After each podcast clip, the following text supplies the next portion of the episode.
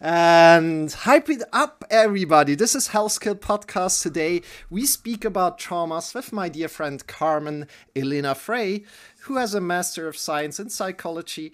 He, she just she just finished her uh, can I say it? She just finished her master thesis there, and so congratulations again. And I'm very excited. She's also a yoga teacher. Next to that, she's a psychologist, and um, I'm really happy to have you today. How are you doing, Carmen, today? How are you, how is your day going? Oh, thank you very much for your introduction. Um, I'm very happy to be here. Uh, finally, after so many episodes of your great podcast, I really I'm honored to be here. Um, my day is going uh, not as planned. I'm feeling a little bit like a sore throat and everything, but um, so thanks to uh, all of our technical equipment, we still managed to to get the podcast going. Um, nevertheless, Corona safe. So yeah, I'm very excited to be here. Great. Thank you so much. So uh, much. Uh, it's my pleasure, to, my have pleasure to, have you. So, uh, so uh, can you mute yourself again because it's a little bit strange to hear myself speak as well. Good. Um, we're starting with a little centering practice, as we always do right now. So I'll invite uh, you, Carmen, and everybody who's listening in right now, everybody who's here, to find a great sit and connect your sitting bones to to whatever you're sitting on right now to your chair and feel how your feet are rooted into the ground and from there take a deep breath into your belly into your chest connecting with your own body today. You might want to close your eyes for a moment, wherever you're listening, if you're listening in train, in a train, or if you're listening on the go. Of course, don't close your eyes if you're driving a car. And from there, we connect with the listeners, we connect with each other, Take one more deep breath in to your belly, into your chest. And then slowly come out of it again. Your time, opening up your eyes again. So, let's start this podcast up slowly. Dear Carmen, can you tell us a bit about your journey into yoga, of course, because you're a yoga teacher and we're all about yoga here, and into psychology. Well, where where should I start? Um, so maybe let's start with the with the yoga pathway. Let's put it like that. Um, so I started practicing yoga for myself um, more than ten or even twelve years ago. Um, and it was actually quite a funny um, coincidence because I did not really know anything about yoga. I was not into that community or anything. Uh, much the opposite, I would say. So I was really all about going out and partying and, and everything. So and then one day I discovered this little book. Um, so my, my dad was was was cleaning up um, our house and like was uh, sorting out a lot of old books and stuff. So and then one day I come across this little red book that says Hatha Yoga. And I was like, well, what's that? I I have no clue. So I just opened it up and it was it was written in, in, in Hindi. Um, so I did not even understand a single word. And I just saw those like asana poses. Um, and I was like, oh, that's fun. Um, let's just try it. And then I did some of the poses myself and I figured out the Surya Namaskar A series just from the pictures. I uh, started to practice that and really just the Surya Namaskar series. And then um, at some point, I think I started Googling um, what, what is yoga, what is it all about, and then I bought another book about yoga. And for the first couple of years, I really just did my own home practice. So never even stepped a foot into a studio or anything. And then at some point, um, I started going uh, into classes, but in the beginning, it was really um, more like um, so classes organized by, uh, by our university. So it would be free for students. um, which is of course very different from like a traditional yoga studio. So it's it's like this gym setting, and it's very very much like down to the basics, which I really appreciated. So it's not about the fancy decorations or anything. Mm-hmm. Yeah, and um, that was sort of my way into yoga. And I started reading books about the philosophy, about the history of yoga, and it was really a lot of a lot of it. I actually um, um, worked on it myself without any teacher in the beginning um, yeah, and uh, so you can see there is the, the crossway between my studies and, and, and the yoga. Um, I started studying psychology in 2013, I guess, after I came back from like a almost around the world trip. It was sort of this cliche, oh, I don't know what I'm gonna be doing with my life. Um, let's go and travel and find out and I came back not really knowing much more. I just knew, okay, there's like two things I really want to do um, that interest me a lot. Um, however, I c- couldn't really figure out which one of those ways I would um, rather go. And it was between studying me- uh, medicine and uh, psychology. So there was this great back and forth thing going on in my head. And at some point, I just had to um, decide, and I went for psychology yeah, uh, I did do two years of med school in between, but I had to um, like come to terms with myself and, and, and realize, okay, this is not um, meant for me. Yeah, so this is um, a little bit about my my background. Okay, cool. So uh, why why did you have such a red book lying around that uh, that is was written in Hindi Hindi as you said? Good question. So um, my dad, it was my dad's book, um, and he apparently. So I knew that he was traveling around India when he was young. So he's um, born in the 50s, and so he was within those like this generation, the 60s, the 70s. Going to India was like part of the you have to do this to be cool. so yeah, he was really into all of those um, like alternative communities at the time. So yeah, and I think he just bought his book without really knowing what he was um, buying, just because you know I went to India, I did some yoga. Well, that's done, crossed off the bucket list. I think that was um, that was a bit, a bit a bit of what was going on, and he never even read the book, I'm sure. So that was actually kind of funny that I um, found it one day and, and really got intrigued. I, I couldn't even tell you why I opened the book it was just somehow, I don't know, attracting me. cool. So, um, I, I mentioned already you wrote your ma- master thesis um, just recently. You finished it recently, and you wrote about traumas. So, can you explain why did you write about traumas in your master thesis? Well, it was specifically about childhood trauma. So the long-term effects of childhood trauma, to be precise. And I think, um, I mean, obviously there's different aspects to choosing a master's thesis subject. For instance, you can't always just choose a random topic. You have to sort of go with what's available. But on the other hand, I had I had a choice between several um, um, topics, and I choose trauma because I think it's something very important that we sometimes forget. We might even carry around with us ourselves, um, especially from childhood. Uh, and so I, I, thought it was a very good uh, topic um, to dive deeper into and also to um, contribute maybe something to science and what we know about the long-term effects of childhood trauma. So it was like a personal, a personal interest in that subject. Cool. So before we get really started, I wanted to ask you uh, what even is a trauma, because uh, we we need to discuss like um, about first of all, okay, what is a trauma? What is samskara, and how are they connected to each other? Before we can really uh, start to uh, go deeper, could you uh, explain a little bit about what is a trauma? Yeah, definitely. I think it's it's um it's important to sort of define what we're actually talking about.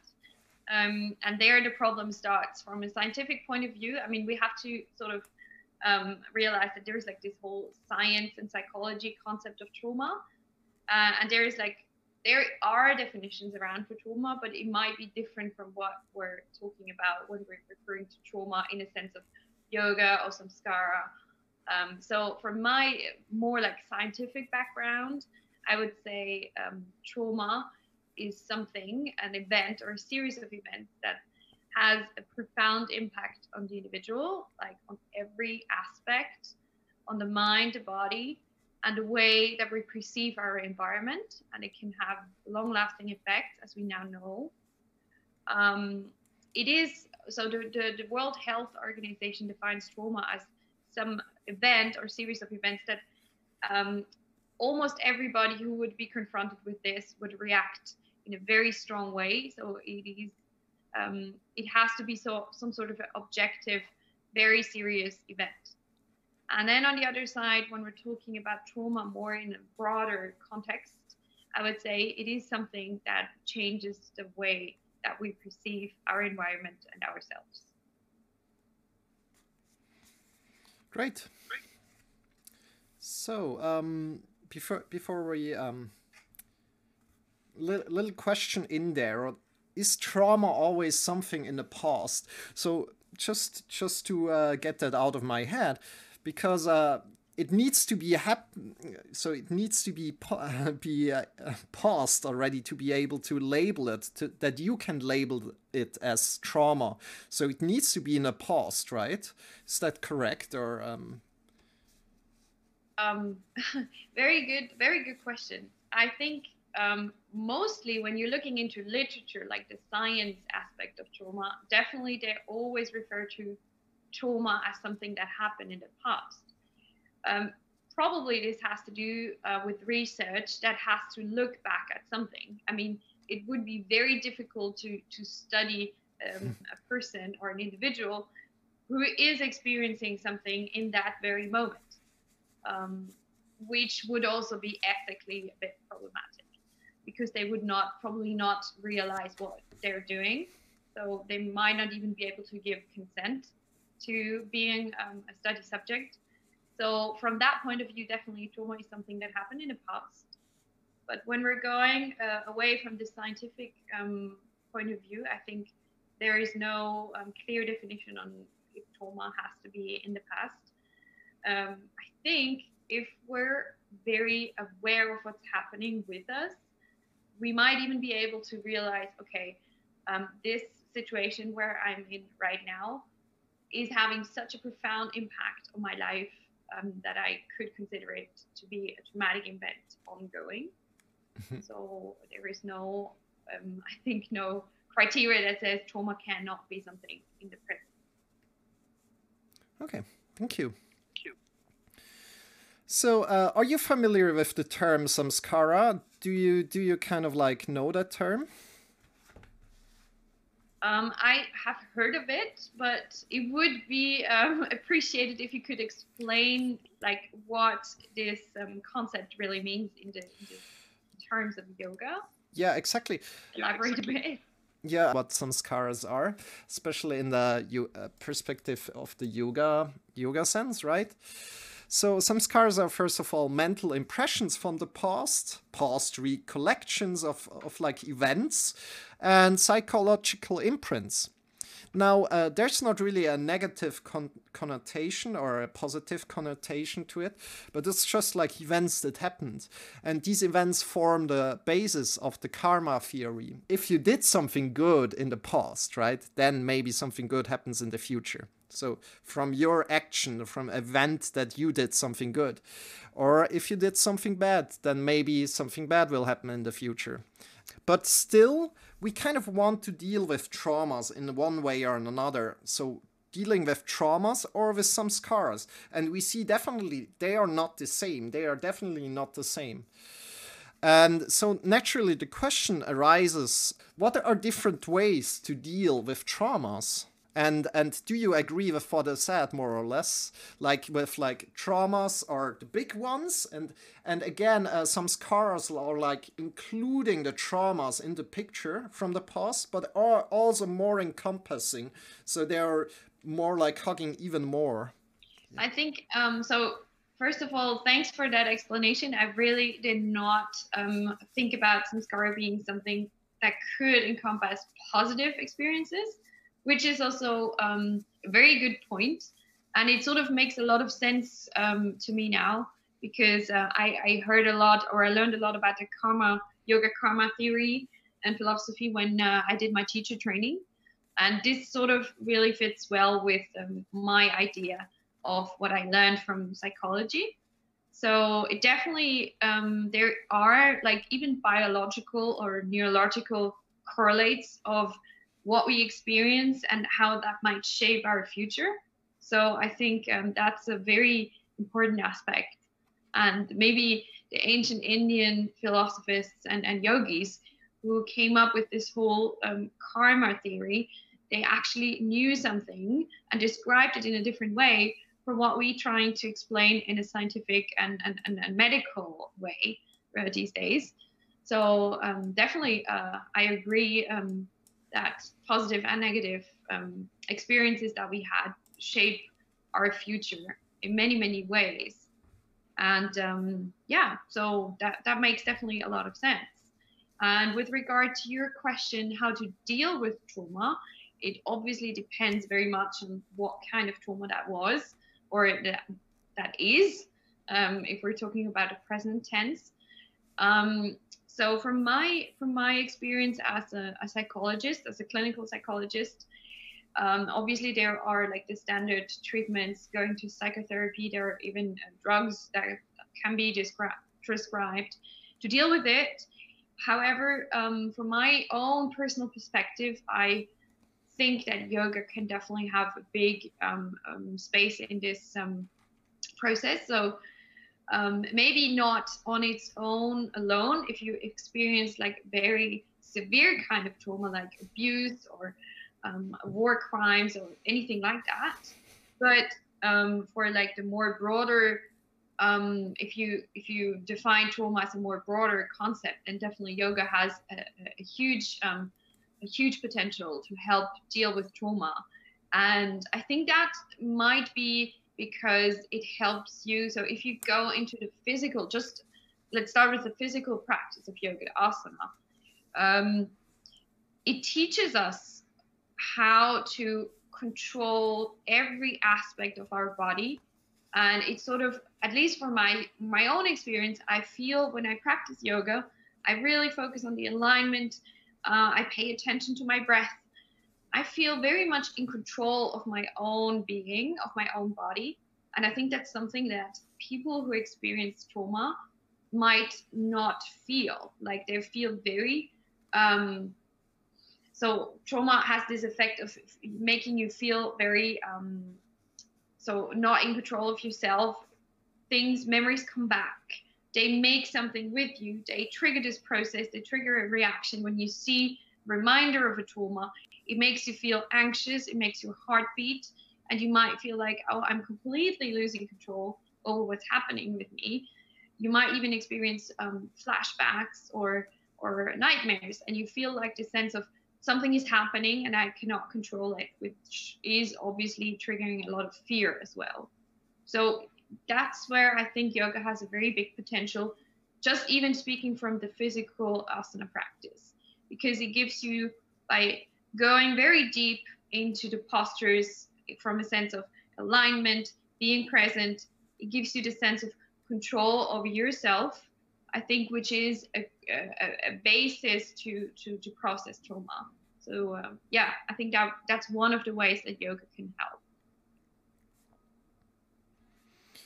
Good. Um, definitely. So we're we're taking it a little bit away so probably as you're saying control of yourself giving control to yourself probably also other movement practices like uh, with lifting weights and and all, everything that uh, brings you into your body will will uh, provide that effect for you that in one way you can get a greater sense of control in your body. Um, yeah, what do you think about that? Do you agree there or? Yeah, I do agree that physical movement as such definitely is a way to deal with um, trauma in general. Like any any physical practice would probably help. I think what actually is the the, the thing that sets yoga apart or makes yoga like uh, even more um, long lasting um, way to deal with trauma is that it is not um, it is sort of opening this space where you can be in control with yourself or of yourself, but at the same time realize that there's so many things that we cannot control. Um, so there is this this beauty of, of of letting go and diving deep into yourself at the same time, which um, other sports I think you will never get to that point. When it's just about running or lifting weights, then you might get this this feeling of well, I'm strong, in that very moment, but this will fade away pretty quickly. And I think yoga is something that has such a, um, a more long lasting and, and, and, sustainable effect. And there is actually, interestingly enough, there are studies that say yoga is a very um, a good way to, to help people who experienced uh, trauma in the long perspective. Great. Um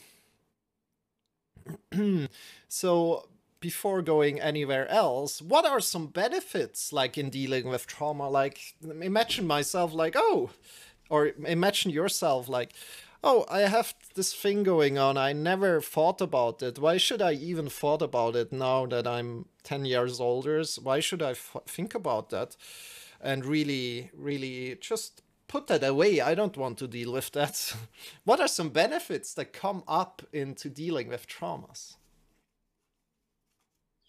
Um, that's a very good point because there are actually people that say, okay, you have to be, and I think that is very true. We have to be really careful when we deal with trauma in therapy and in yoga as well, because um, if you really start to think about what happened and sort of trying to um, resolve and, and go through that process in order to deal with that trauma, it might trigger a lot of emotions.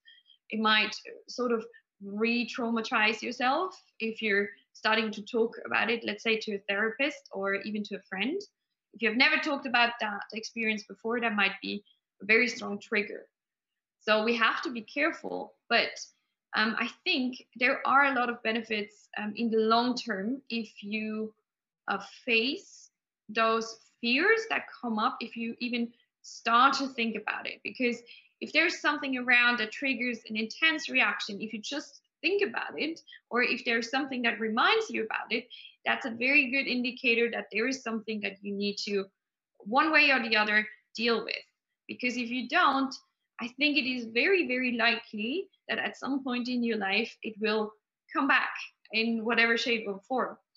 So it might not be very obvious, so that one day you, I don't know, 10 years down the road, you see something that reminds you and you get sort of this um, flashback or anything. But I think trauma, as it shapes the way we perceive the world, let's say you've been abused and you've been, uh, I don't know, made to believe that you're you're not worthy of anything that is sort of very deeply ingrained in your neurological pathways and this shapes the way you perceive the environment every day all your interactions. And if you do not sort of dig deeper and work your way through all of this at some point it will come back and you will realize okay there are so many things i've been been burying deep deep down um, and and all of a sudden you you feel like there is something boiling and it will come back and it will probably be in a way that is much more difficult to deal with. So i think that's definitely um, a very good reason to um, to to somehow sit down and, and, and work your way through it. Uh, obviously it would be a very good idea not to do it on your own um, if it's like a really intense trauma because uh, as I can, as I said, it might um, it might trigger a lot of emotions. But um, if you get help or a good friend who can uh, who can sit down with you and, and that you really um, feel connected with on a deeper level, I think that's something very, very valuable. Good. Thank you. Thank you. Um, let's let's go. A question just popped in my head, and I wanted to ask you: Are traumas more uh, relevant in in men or in women, and or is it like a gender thing, or is it like yeah, uh, women can deal with it more easily and men no? Because like the suicide rate could lead to something there. What do you think about that? so there's there's there's more than one question in that question so from what i know from the scientific point of view um, there have um, they, they have found um, evidence for um, so different types of trauma are more common within one gender or the other. So domestic violence and and all of those things are much more common in women. However, other types of trauma, everything that is related to violence outside of the household, um, let's say uh, violent um, street robberies and, and, things like that, if we're talking about the, the trauma in, in, in, a very scientific, narrow sense, is much more common in, in men. Um, it also depends on your profession, what you do for, for a living, where you live. Um, so if you live, for instance, in the States, chances are much higher that you experience some kind of um, those kind of traumas that I've been talking about now. Um, so there is not really a, a gender um, difference in that sense. That, but depending on your living circumstances, obviously you are more or less likely to experience one or another kind of trauma. Um, but interestingly, um, it seems to be like um, so. Science says in the long term, women are um, more likely to suffer from post traumatic stress disorder compared to men if you look at the same kind of trauma. Um, if they experience the same kind of trauma, women are more likely to suffer from PTSD in the long term. But there obviously is um, are quite a lot of question marks around that. So I wouldn't really say that's definitely uh, true. But it looks like there might be something um, in the way that um, women deal with trauma in a, in, in a different way than, than men do. Probably, or, or might, it might even be due to uh, women sort of being uh, socialized in a way that they reflect more uh, and they, they dig probably deeper into what happened and they question themselves a lot more sometimes. And this might lead to um, problems and, and, and problems with dealing uh, with trauma in the long term. Whereas men might be more likely to just say for a long for a long period of time okay i do not want to talk about it um, this can go you can bury your your stuff for a long time and not suffer from it at all but when it comes back it probably hits you way way way harder. Good. Thank you for uh, for your answer there. Um, So, what are different things that can happen uh, when you become conscious of a trauma? The the more the question is what how differently can you be triggered? And what kind of things can be can happen if you're not dealing with traumas. That's kind of like the question maybe. Okay um, so i think um, what so there's the two questions. So what can trigger um, those memories and trauma traumatic of traumatic events and what happens then? So first i would say um, probably anything related to the trauma can obviously trigger it. That might it might be enough to have a certain sense of smell or um, sound it doesn't even have to be something visual um, sometimes sounds and smells or even a touch can be much more um, of a trigger than actually seeing something. Um, so, for instance, um, or even if somebody talks about something, it's just verbal cues that that might be enough. Um, so, and if if that happens, if you feel like okay, this is something that that that sets me off deep deep down, you might feel your heart racing. So there is a lot of physical things going on in the first sort of um, triggering uh, phase. Very very um, much um, down to physical aspects. And actually when we when we become conscious of okay this triggers me what we actually realize is my body responds to that. It's not even just consciously okay i know i had this experience and it was terrifying for me. It is more that we become aware of our body's reaction to what we just heard or what we just seen. And then we start to think about okay why why did this set me off so much? So we actually interpret a lot of what we're what we're experiencing is interpreting the signs of our body reacting to something.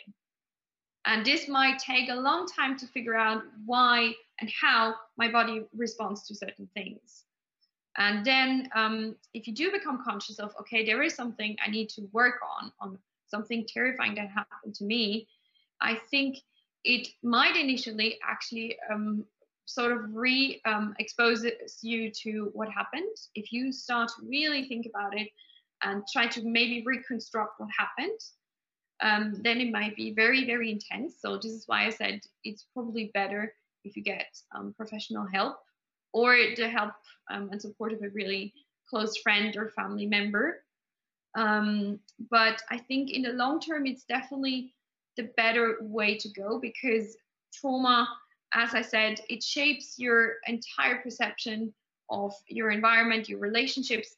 And if you um, do not work on that, someday you will realize, okay, something that happened in my life like 20 years ago shaped so many things. And now I am deeply stuck into that way of how I perceive the world, maybe I'm getting, maybe I am very, very um, suspicious of everybody. Like I don't do not want to come uh, closer to anybody in an intimate relationship. I always back off, um, because I feel threatened. I feel um, insecure because something happened to me, and then only if you work on that and you sort of make those connections and expose yourself to a certain degree to those feelings, then you can little by little resolve those issues. And this is actually a process that happens also on a, on a neurological basis. So you have to and it's a very stupid word to say but sort of have to rewire your brain because it is very much wired in a way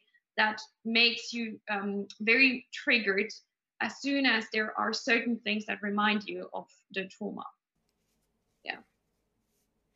good um so another question came up right now as we're kind of like speaking with each other. We're just speaking about trauma, trauma, trauma, trauma, and of course, uh, there's there's a negative connotation to that. And where if if somebody now works on it on her own or yeah his own, um, if he only or she only connects with the negative all the time, then one might become very, very much pessimistic in one way. So, uh, not only connecting with the negative and seeing not the positive in one's one's life anymore is like also a big, big danger of what could happen. Yeah, yeah, what could happen then there, and yeah, that's not really a solution to only connect with trauma. What do you think about that thought? I definitely could not agree more with you. Um, so just um, as an example, maybe from from psychotherapy, you always always have to not only look at the negative, but big big big part of any um, psychotherapy um, would be to look at the patient's resources, like what what do they bring as a human being? What are their strong points, their qualities. Where do they feel like, okay, this resonates with me? Um, when I do this and that, I feel really good. I feel connected with myself. Um, or maybe some skills that they have that you can work on. Because, it, as you said, if you only work with the negative, then there is this imbalance happening even more. And it, this cannot be the goal. So, anytime you're working with people in psychotherapy and I think this is true for, for any kind of, of disease, of any kind of mental disease. You're not only working on, let's say, the pathological things, but you should be working on the qualities and the resources. Where does that human being get their like sort of life energy back? And maybe this relates to yoga in a very beautiful way when we're talking about prana. like the life force, the life energy. Where where do I replenish? Where do I feel in touch with myself? So, and uh, if you're working on trauma and you're working on that that patient's resources, um, if you put those two things together, I think this is where the process can really be fruitful in the long run, because then they learn, okay, there is not only negative things, because we tend to, if we're very much stuck in a place, we tend to see everything in a very negative way. And there is a lot of um, technical terms to explain that um, as a psychologist, but I think everybody knows what I'm talking about. There are those days where you just feel like everything is really, really bad and dark. This is normal, but some people, especially who experience trauma, they might um, only see the world through these eyes. And it is very common in, in people who experience um, relationship um, related traumas that they they have this impression okay everything is my fault. Um, and they sort of ingrain this into their way of thinking. And it takes a lot of effort a lot of lot of effort to sort of uh, work your way to a more balanced view of the world. Like okay obviously there are negative things but there is always also something positive. And to learn or, or to make them see the positive things in everything that's a huge part of psychotherapy and might be the, the most crucial part at the end of the day. Towards mental health, just mental health right now. If somebody likes to improve their mental health, what would you recommend them? Whoa. Okay, that's a big question. Um, I would say I would say um, I cannot answer this in a very general. It depends on the individual obviously i cannot say okay this is a recipe for everybody. But if there are like the most um, generic things you could maybe do to improve your health your mental health is um, actually a lot of things that that the yogic way um, offers you. Um, and it might just you know expanding this sort of this yogic pathway beyond the actual yoga and into everything so I think a lot of those concepts are really valuable tools that we can use these days um, to improve our mental health, which includes um, silent times with yourself. Meditation practice is definitely something um, that I would recommend, even though it might be one of the toughest uh, or hardest things to actually stick to. Um, and while we're talking about sticking to something, establishing routines is definitely a very good way to um, improve your mental health. But especially for those people who are struggling with mental health problems, it might be very, very difficult to stick or sort of establish a routine, um, which is also one of the, of the problems that they experience. Um, in general, I think um, it is, we all know what helps us improve our, our mental health, but it is more a, the question is, are we really doing it? I think in theory, everybody knows eating healthy, exercising regularly, having a, a close a circle of friends whom you're trusting, um, going out into nature. Uh, I think we all know that, but are we really doing it? This is this is the question, I think. And I think one more crucial thing is to um, for for like true mental health and well-being. If we're just it is a difference between are we is there illness or no illness or are we actually happy? So um, there is this actually very interesting conversation um, also uh, going on in science. What is um, health? Uh, there is different ways to define health. Is it the absence of disease or is it more like a true sense of happiness and can i per, um, can i work on my dreams? Can i work on my goals so there is different aspects to it. But um, yeah, at the end of the day, we really just have to ask ourselves: Are, are we doing um, what we already know? It's a question of implementing it. Hmm. Okay. Thank, thank you, thank you, uh, Carmen, for that answer. So let's go quickly to the viewer your questions and um, uh, so Mama Jewel asks a little something. So Um, do you know EMDR as a form of treatment in helping with trauma and its connection to yoga practice? In helping with trauma and its connection to yoga practice. Do you know that? uh, EMDR, if I'm not mistaken, it is a short word for eye movement desensitization something. I am definitely uh, not uh, experienced with that, but I know I heard of it. I don't know what it, the concept of it um, is. So it is um, used in it's a technique used in psychotherapy, uh, specifically also for trauma, where you use um, eye movement um, while so it is sort of um, a setting of you you go you go into that traumatic experience with the patient, like guided exposure therapy while um, the therapist is working with the eye movements of the patient. So, eye movements can be very revealing in terms of where the patient looks. And they sort of, if, if you feel like, okay, the patient is trying to uh, evade from what you're talking about because it triggers a traumatic experience, it triggers the, those memories when you're talking about the, the events. Then you can use those eye movements as a sort of guide. Okay, is the is the person evading the situation or are they really staying with it? Because the concept of of exposure really says you have to go all the way through to that experience one more time in order to be able to process it.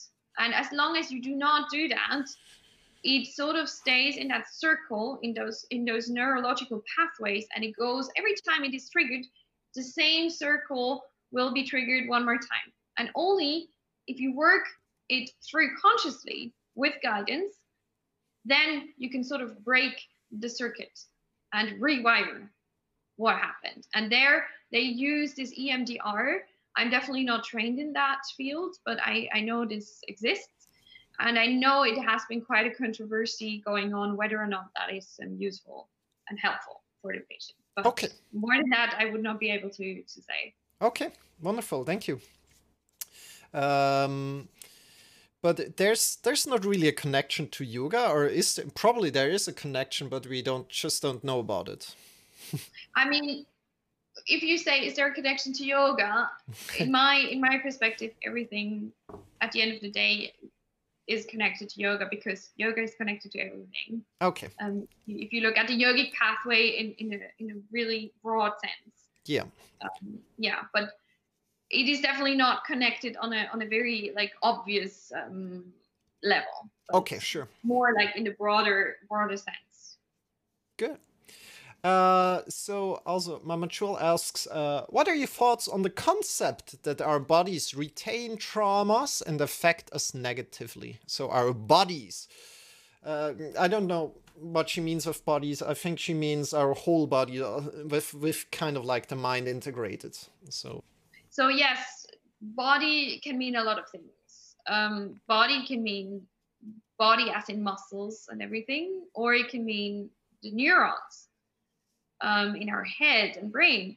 So, speaking from the body body perspective, so muscles and everything, um, I think it might very well be that in the moment of a traumatic event, depending on the traumatic event itself, it definitely can happen that let's say you're you're being attacked. Let's let's take that for an example. You're being attacked in the street by I don't know a violent robber who wants to take away your phone and money and whatever. And it is definitely possible that those kind of movements that you do, like you sort of tense up or, or back off, that those kinds of movement, because the movement is always connected to a neural impulse. And those kinds of movement that you do in that very moment, they sort of get ingrained into via the neurological pathway, get ingrained into your physical being. So there are new pathways being formed. Um, and this is this is definitely um, something very interesting that you can work on in in uh, therapy. And this is also where I wanted to make the, the bridge with the asana practice because this is where you can um, sort of work with those memories, those physical memories of your body, and get back in control over your movements. and get that feeling okay i am the one who is controlling my movement and it is not something from the outside that triggers me and all of a sudden i feel like oh i'm i'm, I'm in this hunched position i'm in this um, scared position again. So definitely there is a connection to the body. And um, if we're talking more about the mind um, connections obviously everything that we we do think or that is being triggered when we're when we're thinking about trauma there is a neurological um, correlate for it. So every moment that we learn something new neurons are formed and connected. And this is very true also for traumatic events. So this is what i've been talking about before. Um, a traumatic event is nothing more at the end of the day than than than um, neurons that sort of rewire with each other. And once those are very so the difference between something else that we learn let's say we read a book and we learn okay um, the king of blah blah blah has lived from i don't know 80 40 to 80 50 this is just a very different kind of connection. Um, it's a very unstable connection. If you don't use this knowledge every day you will forget it. However, if you experience a traumatic event, what happens is that the physical reaction to this is so strong because it is something vitally, um, something vital that may be um, dangerous to you. Your body reacts in such a strong way, releasing a lot of uh, neurotransmitters that provoke this connection, which is formed in that very moment, to be so, so strong that it takes sometimes years to be able to detangle it and to sort of break that circuit. Wonderful. So thank you so much for that answer. It was really, really interesting to hear about that. Next to that, we have another question from Pen Pumpkin Panda who asks, um, um, can trauma leave effects on us without us being aware? And if we are not aware, how can we work on it? Yeah very very good question. I think um, definitely it is possible that if you even if you're not aware of trauma um, that happened to you that they affect you um, however working on them without you being conscious of it that's that's very hard. I, I do not see how this could work. But i think what we can do is that we listen um, to like define signals that we get from within so that we actually and this is also where yoga and meditation can really come into into into play because it teaches us to listen within to listen and look within. And this is maybe the starting point when you realize okay there is something um, where i let's say even even even just there is a, there is a there is a moment in my meditation practice when i feel like okay i cannot let go 100% um, what what what thoughts are popping up in my head right now and maybe that, that could give you some hints about some deep deep buried things that you have to work on. Because maybe something always pops up in those moments when you feel like there is there is tension. I cannot locate it but there is tension. I can feel it. And then if you take the knowledge that you worked on and you um, gained with your yoga and meditation practice you can listen within and and go deeper beyond that um, superficial things and you can really start to work on what the, like the very very small signals that you get from your body and your your thoughts. So i think it would definitely be um, it would definitely be necessary for you to have some idea um, what happened or what sets you off or what kind of traumatic events there were. But even just a hint can be enough to start um, especially when you've got a professional help to start working on it and to really um, get more more freedom at the end of the day if you worked through it. Yeah, so wonderful. Uh, I would would like to add, add to it to um, to just trust also in the meditation practice. Yeah, as you said, the meditation practice, and of course, with time you can you can take it more consciously head on if you like to. But again, uh, we're speaking also about traumas. We we mustn't speak about only about traumas. We we we need to find a gem- more general term. Uh, in my case, or at least from my thought, like speaking about samskaras would make more sense, as we are kind of incorporating the good good and the bad into it. And at least from my point of view. And other than that, uh, your answer is perfectly great. I think so. I, I don't want to undermine your answer, but I kind of like just want to say, yeah, we need to incorporate the whole the samskara into it in, instead of just uh, like tra- uh, traumas. So, uh, if, yeah. I, if I could just add to that one one little uh, final um, remark on that. I think it's very important what you just said. It's we've been talking a lot about trauma, trauma, trauma in, in a very negative way. This is one way to look at past experiences.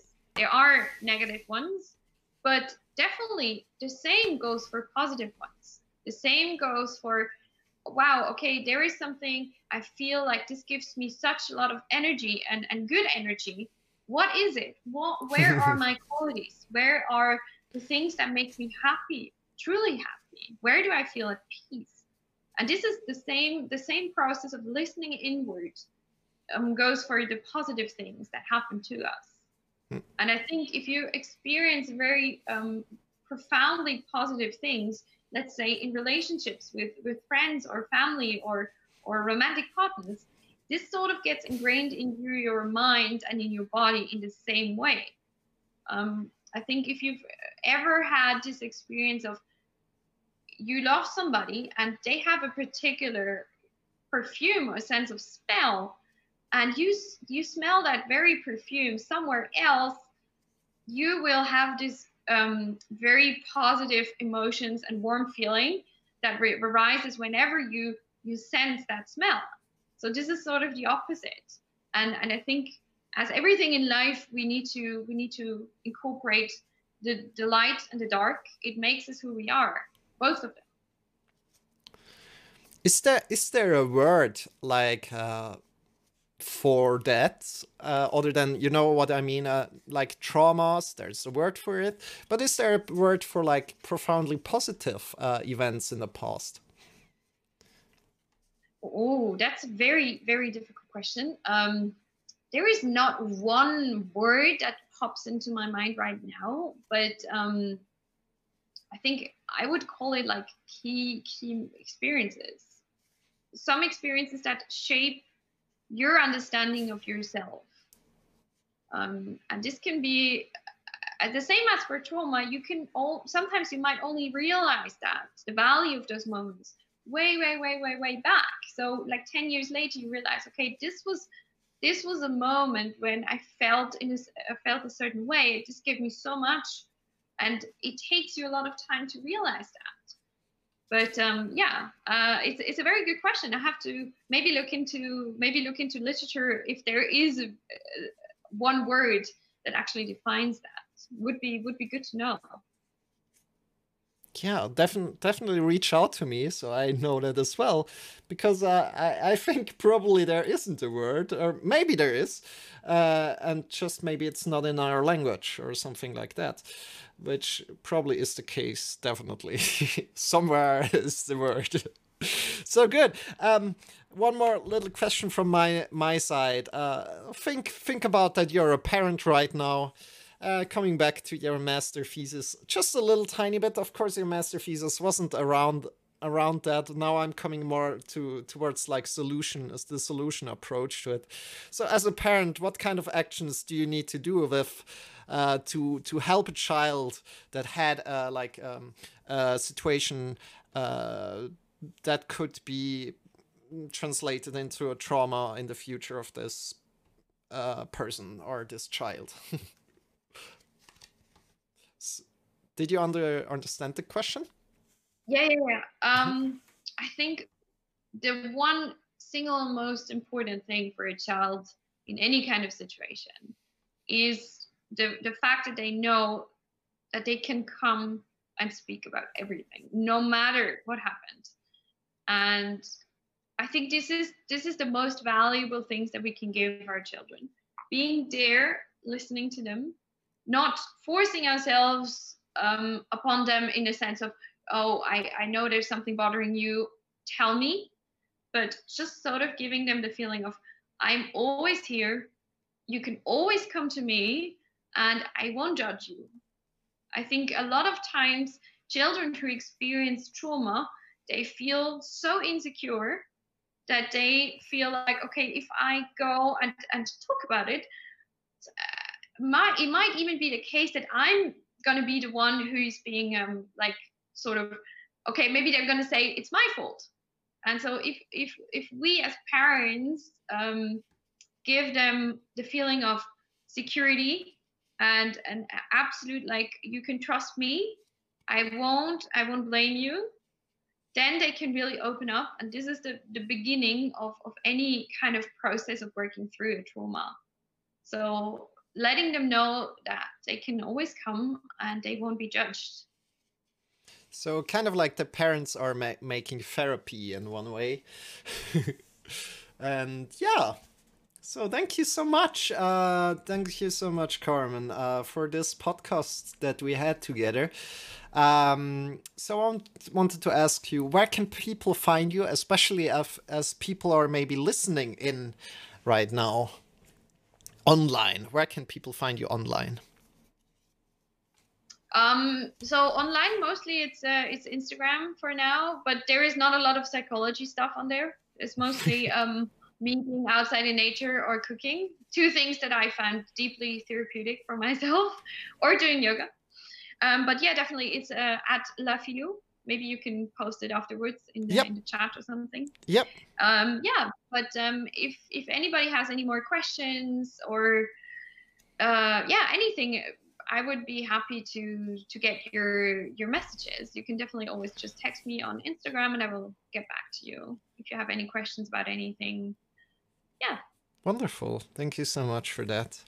So this was Health Skill Podcast. Uh, next week, we have the wonderful Glenda here, uh, who will uh, sing us, sing with us some mantras, but probably not just uh, singing, but we also will be talking about mantras quite a lot. I'm super, super excited for that. Next to that, uh, yeah, tune in live at www.moment.yoga slash live available. We are available on all podcast platforms. This was Health Skill Podcast. We are leveling up your health skill.